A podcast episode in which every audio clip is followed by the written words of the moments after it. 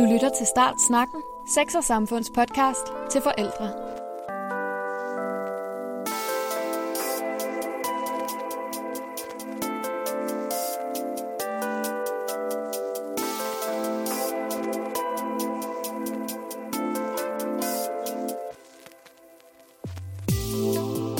Mit navn er Karoline Ry, og det her er fjerde afsnit af Start Snakken.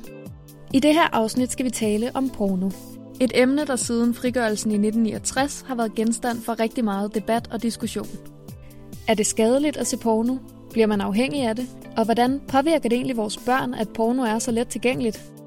I dagens podcast har vi talt med Morten Emmerik Wøldike, sociolog og vidensrådgiver i Sex og Samfund, Stephanie, som har en datter på tolv og en søn på ni år, og Christoffer Borup, der arbejder som underviser i Sex og Samfund, og hver uge taler med børn og unge om køn, krop, seksualitet, og dermed også om porno. Velkommen til Start Snakken. Helt, helt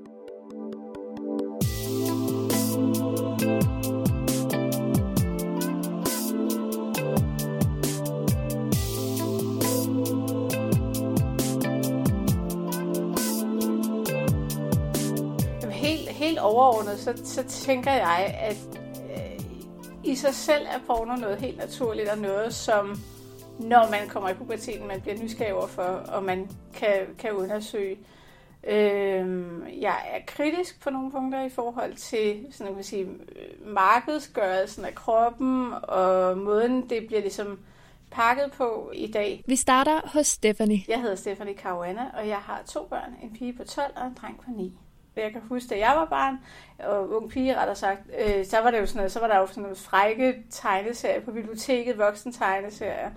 Der var, øh, der var sådan noget, altså slam, skøn litteratur. Min mor læste utrolig meget af sådan noget, øh, altså ikke sådan noget helt Barbara Carter, men sådan noget, hvor at, at, at det var sådan en frigjorte firser kvinder, der havde sex og sådan noget, og sådan noget, synes jeg jo selv var mega spændende. Og i dag, der er det jo sådan noget med, hvor jeg tænker, børn og teenager, de laver ting på nettet, jeg ikke, altså egentlig helt kan have styr på. Øh, og jeg aner jo ikke, hvor de... Altså i godsøjne, hvor når de skal til at finde porno eller bliver nysgerrige, hvor finder de det henne, hvad har de adgang til, og hvordan kan de få lov til at, at gå og snuse til det i, i ro og mag, uden at det ligesom bliver noget, der er meget voldsomt, eller noget, der bliver presset i en eller anden retning, som de måske ikke er klar til. Morten Emmerik Wøldike, vidensrådgiver i Sex og Samfund, er enig i, at der er sket en udvikling både siden frigørelsen af porno i nitten niogtres, men også siden internettet kom til. Jeg hedder Morten Emmerik Wøldike og er vidensrådgiver i Sex og Samfund og arbejder med både sådan seksuel oplysning og undervisning til børn og unge, men også mere sådan med forskning inden for køn, krop og seksualitet. I dag er det ret svært at definere, hvad porno overhovedet er, og det er jo blandt andet fordi det her med, det har ligesom spredt sig ud i vores kultur og i vores samfund. Det har smittet af i forhold til, hvad foregår der på tv, det er smittet af i forhold til, hvad der foregår i musikvideoer og nogle af de ting.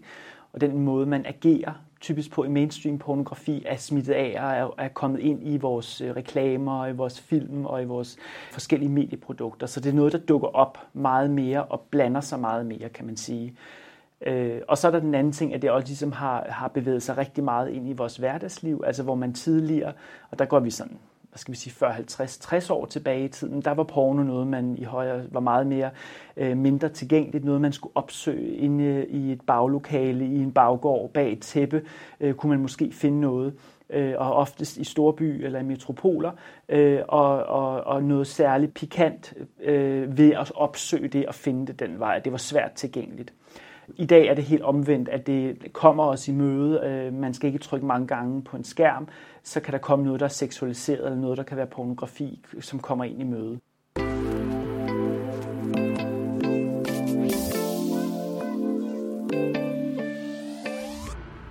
Der var jo, altså man kan sige, omkring niogtres, da, da billedpornografien blev, blev frigivet, var der jo, altså den samfundsmæssige ting var jo, at der var en, sådan en, en stor debat, der handlede, og en stor, en stor bevægelse, som handlede om at rykke sig ud af nogle gamle, fortærskede, snævre normer omkring køn, omkring krop, omkring seksualitet, øh, omkring familieformer, omkring øh, ægteskabsinstitutioner. På alle mulige måder er det jo en, en situation, hvor der var, var røre og omvæltning på en masse områder, og pornografi øh, hvad hedder det, debatten og, og det med lovgivningen hænger selvfølgelig sammen med og afspejler den tid, det var. Øh, altså der var også på det tidspunkt bekymring omkring, hvad, hvad ville det betyde for menneskers opfattelse af seksualitet og menneskers seksuelle liv, og hvad ville det betyde for ægteskab og parforhold osv., at, at det ville ligesom ved at frigive det, så ville det også være noget, som alle havde adgang til, men så ville det måske også blive mindre interessant, og dermed ikke være noget, der sådan øh, får den store betydning. Så man havde en forestilling om, at det i virkeligheden ville blive mindre interessant af at blive frigivet?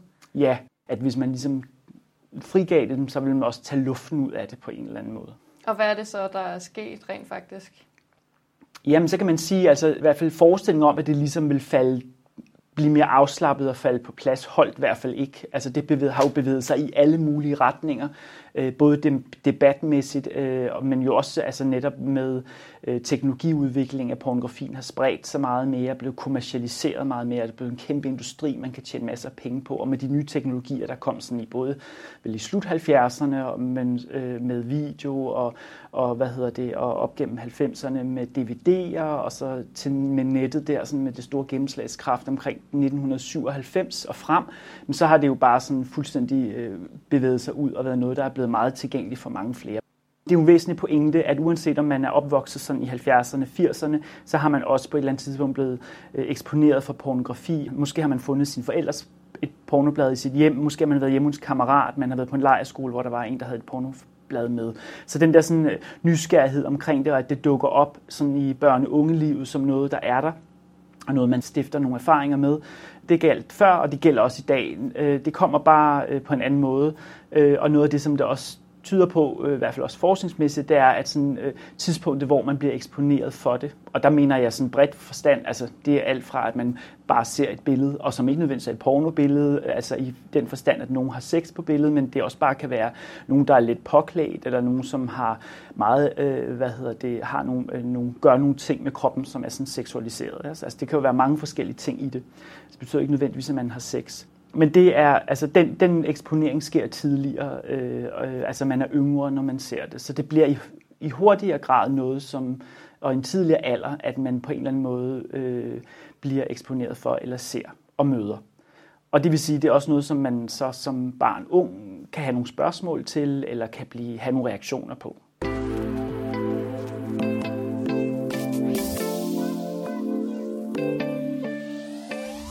Så alt tyder på, at børn møder porno i en tidligere alder i dag. Men hvordan skal man lige forholde sig til det som forældre? Vi har spurgt Stephanie, som jo har to børn på ni og tolv år, hvad hun tænker om det. Jeg synes, det er fint, hvis man er nysgerrig. Vi taler også ret frit om de her ting derhjemme. Men, men det er så lidt præget af, at jeg har, jeg har så en søn, som er... Altså, han, han er godt nok ni, men han er stadigvæk alt med numser og tissemænd og sådan noget. Mega sjovt. Altså, det er bare sjovt i sig selv. Og han er godt derhen, man godt kan se, nu er noget frækt, eller nu er noget ment frækt. Og nogle gange, så kan han ikke se, hvor, hvor frækt det egentlig er, men han synes bare, det er skægt. Fordi, haha, der er en bare mus der.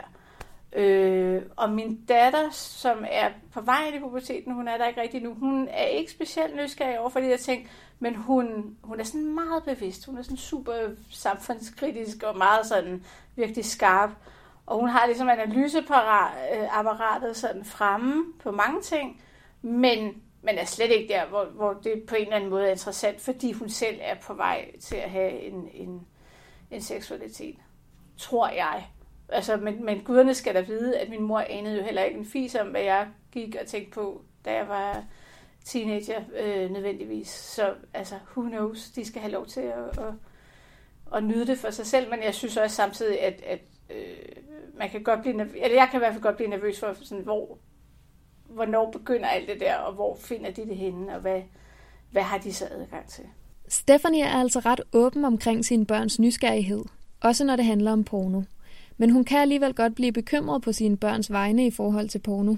Altså, ja, ja det kan jeg, fordi at hvis, hvis, hvis de tror, at det så betyder, at de skal gøre, eller have performance sex på en bestemt måde, eller lyde, eller se ud på en bestemt måde, at man skal have lyst til det der. Altså, jeg synes, der har været sådan en stor bekymring for, at uha, porno er skidt, fordi at, at øh, hvad nu hvis øh, at børnenes grænser bliver overskredet, eller at At, at, de, at det bliver uligestillet. Den, den del er jeg egentlig faktisk ikke så bekymret for, fordi jeg synes, nu er jeg sådan en meget stor fortaler for, at, at pigers øh, agens eller handlekraft, øh, og skal, er, er en god ting, og de skal også lære, at de har en, og de ikke bare er, må sige, at sex er noget, der sker for dem, men er også noget, de gerne må have lyst til, noget, de gerne må gå efter.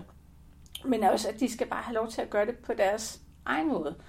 Øh, og der tænker jeg lidt, det kan godt være, at øh, i hvert fald mit indtryk er rigtig meget porno, ikke har så meget fokus på, på kvinders handlekraft på den måde. Andet end at, at øh, wow, fedt, hun vil, vil gerne have meget sex, og det er der så med en række af syv mænd, der gerne vil give hende, værsgo. Men det bliver bare præsenteret på, at hun er passiv, og ikke, at nu går hun ud og, og, og får det sex, hun gerne vil have, for eksempel.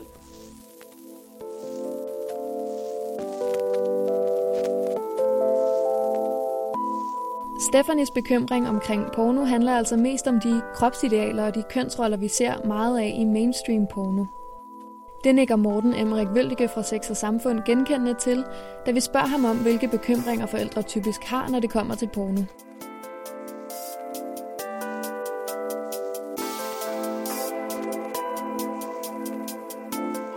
Jamen, der er jo sådan en hel række af bekymringer. Altså, der er en bekymring, der handler om, at det jo helt grundlæggende er skadeligt for mennesket at se øh, pornografi og, og forbruge det. Også især i de her år, som handler om, især om, hvad har det her betydning, når børn og unge bliver eksponeret for det, og både sådan forstået som, som mindreårige børn, som også begynder at gå på iPad og bruge iPad, men også øh, unge, som er, hvad kan man sige, nysgerrige på seksualitet, og som også begynder at gøre deres egne erfaringer, de lige pludselig får den her, kan man sige, inspiration eller adgang til pornografi. At det har noget, øh, nogle konsekvenser for, hvad deres øh, forhold til seksualitet bliver, forhold til deres egen krop, men også hvad det er, de øh, ligesom får af opfattelser om, hvordan andre øh, er, altså det vil sige andre unge, som de eventuelt skulle have seksuelle relationer med.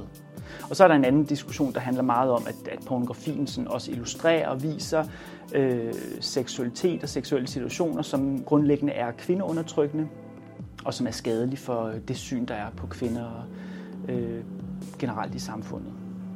Så er der en anden del, der handler om kroppen, kan man sige, bare for at tage, tage et par ting ud, som også handler om, at det, som man så ser i pornografien, også er noget, som øh, viser nogle særlige opfattelser af, hvad sex er, øh, og hvad sex skal være, øh, og skaber normer omkring det, eller forventninger, idealer, eller hvad vi vælger at kalde det, øh, og at det også skaber nogle særlige opfattelser af, hvordan kroppen skal se ud, øh, og hvordan den skal kunne agere i seksuelle situationer. Nogle af de typiske bekymringer, forældre kan have i forhold til porno, handler altså om de kønsroller, der fremstilles, og den type sex, der vises i porno. Og nogle forældre er også bekymrede for, om porno i sig selv er skadeligt. Men bør man som forældre være bekymret, hvis ens barn begynder at se porno? Det kommer Morten Emmerik Wøldike ind på lige om lidt. Men først vil jeg lige fortælle dig, at du kan besøge Sex og Samfunds forældreunivers på sex og samfund punktum d k skråstreg forældre. Her kan du også tilmelde dig Sex og Samfunds digitale forældremagasin, så du hver måned får podcasts, perspektiver og artikler direkte i din indbakke. Men lad os høre, hvad Morten siger til, at forældre kan opleve bekymring, når det kommer til deres børn og porno. Det er, det er meget forståeligt, at man kan blive bekymret omkring det. Man kan sige sådan i forhold til den tese, der handler om, om pornografi er skadeligt eller ej.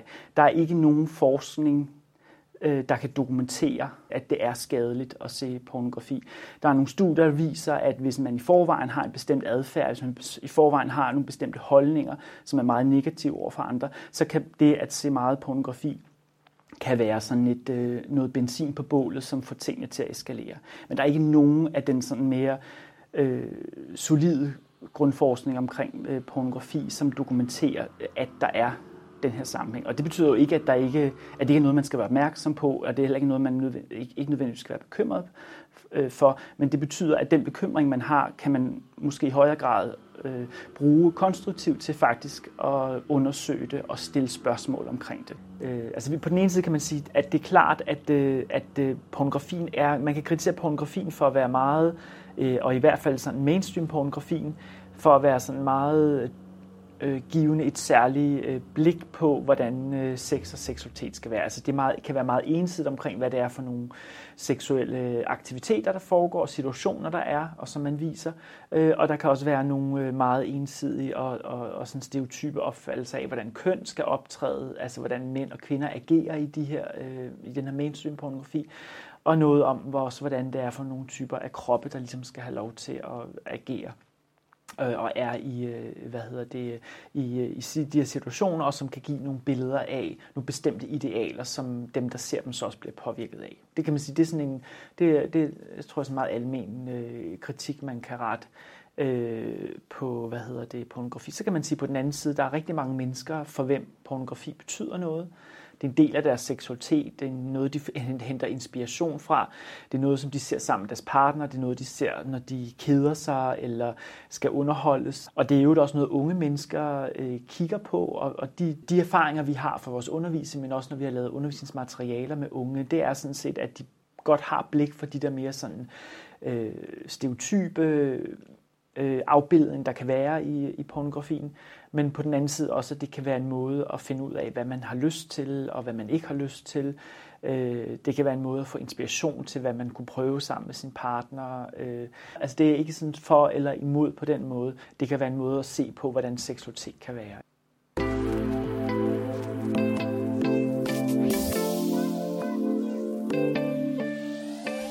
Nu har vi talt lidt om porno, dens udvikling og de bekymringer, mange forældre har i forhold til porno. Men hvad siger børn og unge selv, og hvilke tanker gør de sig? For at få et indblik har vi spurgt Christoffer Borup, der underviser i Sex og Samfund, og hver uge taler med børn og unge. Jeg hedder Christoffer Borup, og jeg er treogtyve, og jeg læser psykologi, og arbejder i Sex og Samfund ved siden af som underviser. Jamen, som underviser i Sex og Samfund, der er man ude at undervise folkeskoleelever, tiende-klasseselever, gymnasieelever, elever på produktionsskoler, tekniske skoler, øh, forskellige andre uddannelser, specialskoler. Enten kommer vi ud til dem, eller de kommer ind i vores undervisningslokale, og så, øh, så underviser vi i øh, seksualundervisning i to timer ad gangen, typisk. Og det er jo både den sådan rimelig gængse seksualundervisning med prævention af sexsygdomme og graviditet og kroppen, øh, men det kan også handle om ret mange andre ting, for eksempel porno. Christoffer Borup fortæller, at porno typisk kommer op blandt de anonyme spørgsmål, som børn og unge får mulighed for at forberede inden undervisningen.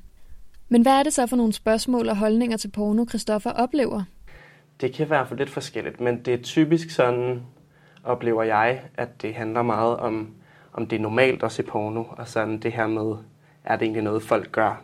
Og jeg oplever tit, når jeg underviser i det, at man skal lige over sådan en barriere, der hedder, det her kan man godt snakke om, eller det kan man ikke snakke om i en undervisningssammenhæng, men øh, sådan, de skal lige finde ud af, at, at det er okay, fordi det er jo ofte, i hvert fald i de lidt øh, lavere klasser, sjette, syvende, ottende, øh, er noget, der er, sådan, er lidt mere privat, øh, og måske også omkring den alder, at mange begynder at i hvert fald være nysgerrige på det.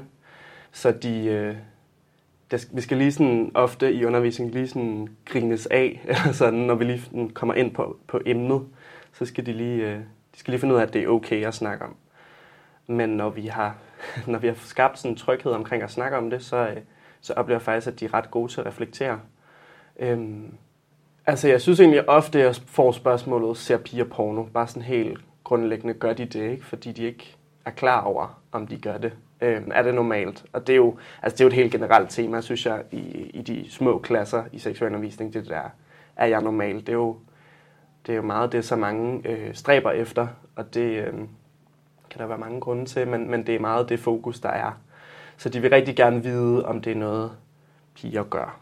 Og så siger jeg, ja, det gør piger. Nogle piger kan lide at se det, nogle piger ser det ikke. Ligeså vel som der er nogle drenge, der kan lide at se det, og nogle drenge, der ikke kan lide at se det. Ikke? Og ligesom tale lidt uden for normen. Øh, de stiller også spørgsmålet, øh, og det er også en ret interessant snak, der kan komme ud af det. Hvad er definitionen af porno? Og så siger jeg, det er jo, det er jo svært at sige, fordi mennesker finder jo rigtig mange forskellige ting øh, erotiske, og vi er meget individuelle i vores lyst og hvad vi kan lide. Og så kan man jo så på den anden side også snakke om, at, at mange vil jo nok være enige om, at det er seksuelle billeder og videoer, hvor at, at der ligesom, altså man kan se kønsorganerne, ikke? Men, men det kan åbne op for en ret god snak om, omkring hvad man finder øh, lækkert og erotisk. Øhm, og sådan... hvordan film og reklamer jo også nogle gange er ret seksualiseret og sådan tangerer porno, ikke? Øhm, og det, det kan man også tit få en ret god snak ud af. De spørgsmål, Christoffer får i undervisningen, handler altså primært om, om det er normalt at se porno, men hvilke holdninger oplever Christoffer blandt de børn og unge, han underviser? Tit synes jeg, at de Jeg ved ikke helt, hvor det kommer fra, men de har ofte en idé om, at der er noget dårligt ved det. øhm, eller at det ikke på en eller anden måde kan være skadeligt, eller der er i hvert fald lidt andet, man skal være kritisk omkring. Og det tror jeg også kommer meget af den måde, man ellers snakker om det på andre steder. Den måde, som vi gør det på, øh, lægger ikke nødvendigvis op til, at man skal have sådan en sort-hvid holdning omkring det. Det handler egentlig ret meget mere om, at man sådan nuancerer og reflekterer omkring det, man ser. Så vi som undervisere har ikke en holdning til, om det er godt eller dårligt, men vi hjælper bare eleverne til at finde fordele og ulemper ved det. Og det, øhm, det oplever egentlig, at de enormt godt kan lide. Og tit, altså fordi de er ret gode til at finde ulemperne og nævne ulemperne selv i starten. Og så er det bare for fedt at se deres ansigter, når jeg siger, nå, hvad kan man så bruge det til? Eller hvad er så fordelen ved det? Sådan, nå, gud, der er jo også nogle fordele, ikke?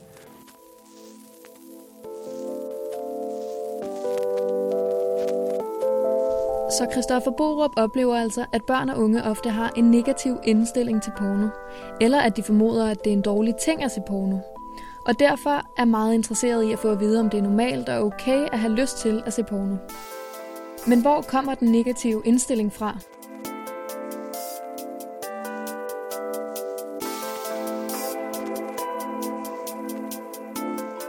Kan det være, fordi de aldrig før har haft en åben snak omkring porno?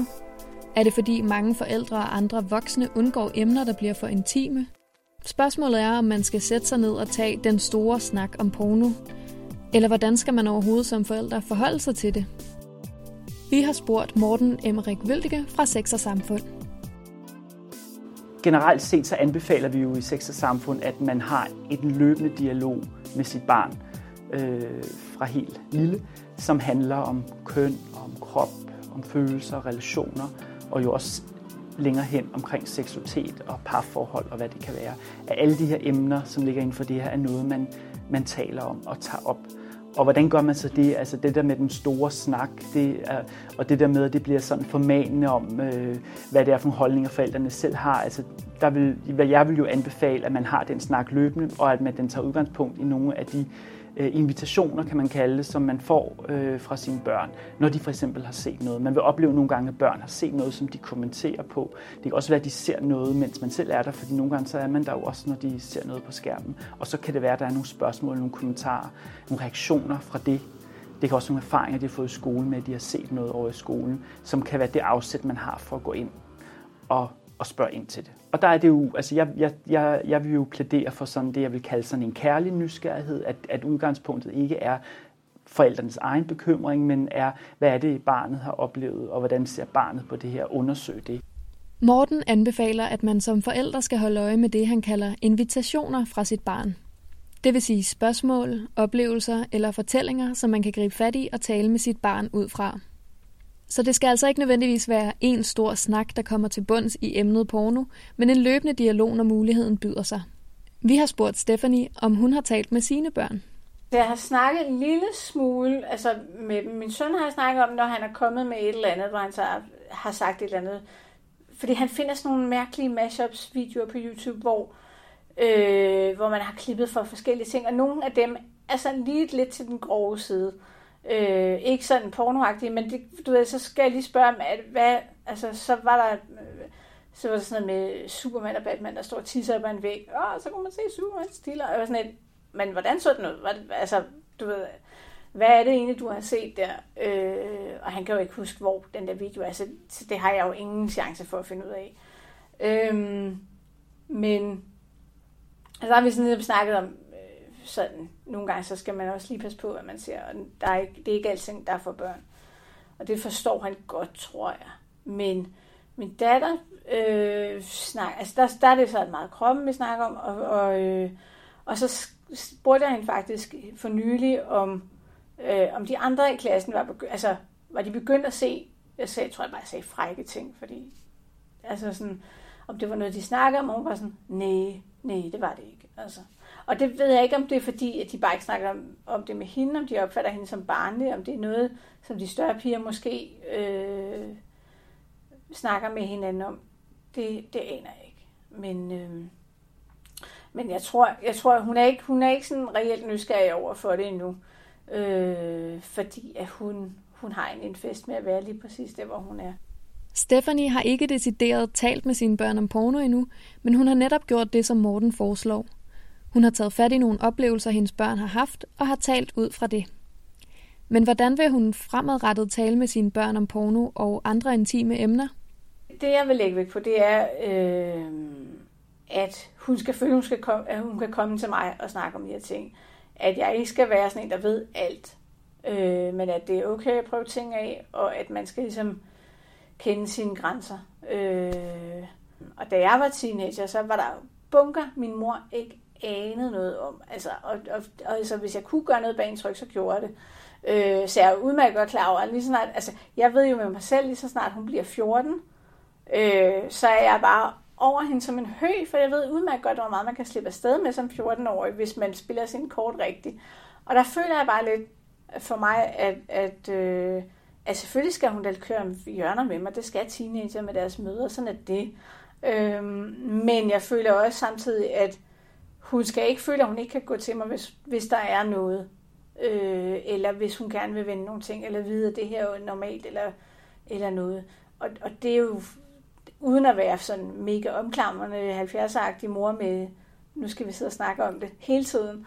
Øh, så sådan den der med at have den der åbenhed og sige, du kan snakke om det, og det er ikke, det er ikke forkert at snakke om.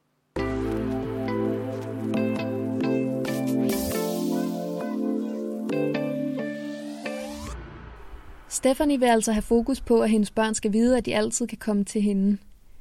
De skal vide, at der er en åben dør, også når det kommer til mere intime emner, som kan være grænseoverskridende at tale om for både børn og forældre. Men er der nogle konkrete redskaber, forældre kan bruge, når de skal tale med deres børn om porno og andre intime emner? Vi har bedt Morten Emmerik Wøldike om at dele sine bedste råd. Det er klart, at pornografi er lavet med henblik på at underholde og skabe seksuelle følelser for voksne. Så helt grundlæggende er det jo et kulturprodukt, som er lavet for, for voksne. Og det vil sige, at det er ikke lavet med henblik på, at børn øh, og yngre unge skal se det. Det, der sker i vores samfund i dag, det er jo, at børn og unge bliver eksponeret for øh, seksualiseret øh, nøgenhed, øh, pornografi øh, på et eller andet tidspunkt, og, og også tidligere end tidligere generation har været ude for. Og det er jo vigtigt, at man øh, går ind i den snak og, og spørger ind til det og forholder sig til det. Man kan sige, at forældre er vigtige samtalepartnere, som jo bare kan være med til at sikre, at børn og unge reflekterer over de her normer og forventninger og hvad det her porno overhovedet er for noget. Det kan være en god idé at have sådan en kærlig nysgerrighed og forsigtighed som en måde at angribe det på, så man ikke skræmmer eller overskrider barnets øh, grænser. Altså netop ved at bruge og tage udgangspunkt i de ord eller de oplevelser, som barnet øh, har. Man kan sige, at forsigtigheden ligger i, at man er opmærksom på, at øh, barnet måske ikke har lyst til at tale om det her, eller heller ikke er parat til det. Og det skal man naturligvis også respektere. Dialogen kan sagtens tages op på et senere tidspunkt, når den, øh, når den opstår. Øh, og så kan man sige, at børn er jo også grundlæggende forskellige, og de har forskellige erfaringer på grund af forskellige omstændigheder. Øh, og alder spiller også ind. Det er klart, at sproget udvikler sig, og man bliver større osv., så, så forstår man mere omkring øh, det, der foregår.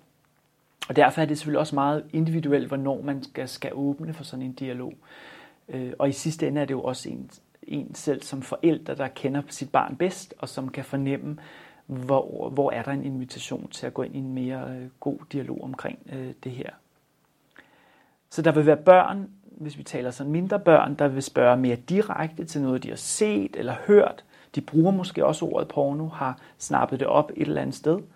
Øh, og, og det kan man så være et afsæt for at gå ind og tale øh, om det. Så vil der bør, være børn, der slet ikke øh, hvad skal man sige, sætter ord på eller stiller spørgsmål, men, men hvor man måske fornemmer, at de har oplevet at se måske mere pornografiske billeder eller seksualiserede billeder, måske på nettet, når de spiller spil eller hvad det kunne være. Og der er det jo en anden indgang, man må tage i det og se, og se det an på. Ja, og så er det grundlæggende vigtigt jo at spørge nysgerrigt og undersøgende ind til børn og unges oplevelser. Og vigtigt, at man ikke ligesom inddrager sig selv og sine egne erfaringer, og heller ikke bryder sådan intime grænser i forhold til barnet. Altså, øh, og det vil sige egentlig, at man, at man ikke sætter sig selv og sine egne oplevelser, men heller ikke sine holdninger i spil i forhold til, hvordan øh, man øh, tager det op øh, med barnet. Det er også vigtigt, at man som forælder ikke tænker, at man skal kunne vide alt om det her. Man er ikke en alvidende ekspert. Det, det handler om, det er at give barnet rum for at man løbende kan tale om det her, hvor man som voksen kan stille både sådan kærlige eller omsorgsfulde, udfordrende, men også kritiske spørgsmål. Og det handler netop ikke om at belære eller indpode bestemte opfattelser eller bestemte holdninger. Før eller siden tager barnet og den unge jo selv stilling til de her ting. Det, der er vigtigt, er, at der er en refleksion omkring det, og også selvfølgelig også en kritisk refleksion omkring det. Og det er jo også noget af det, som man gerne skulle arbejde med i seksualundervisningen.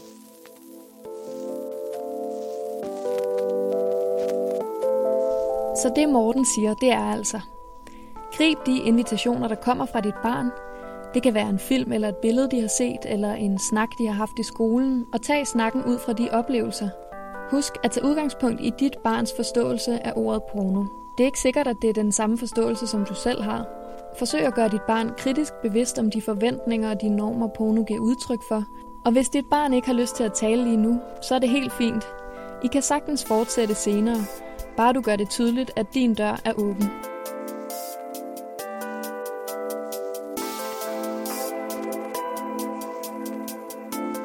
Og så lige en sidste anbefaling fra Morten. Der er altså meget bekymring og, og angst og sort-hvidt omkring de her ting, så det bliver hurtigt meget sådan, uh, det er også, altså jeg synes, det er vigtigt også, at podcasten sådan, øh, giver mu- forældrene mod på også, at det her det er også noget, man kan snakke om. Det er jo også noget, man kan grine af, fordi at det er sjovt og pudsigt, at børn støder på de her ting og gør så nogle øh, overvejelser omkring til, på det niveau, de er. Ja. Fordi den snak skal jo ikke være tung og hård og formane, den skal jo også være på barnets præmisser og være øh, der, hvor, hvor, hvor barnet og den voksne kan mødes.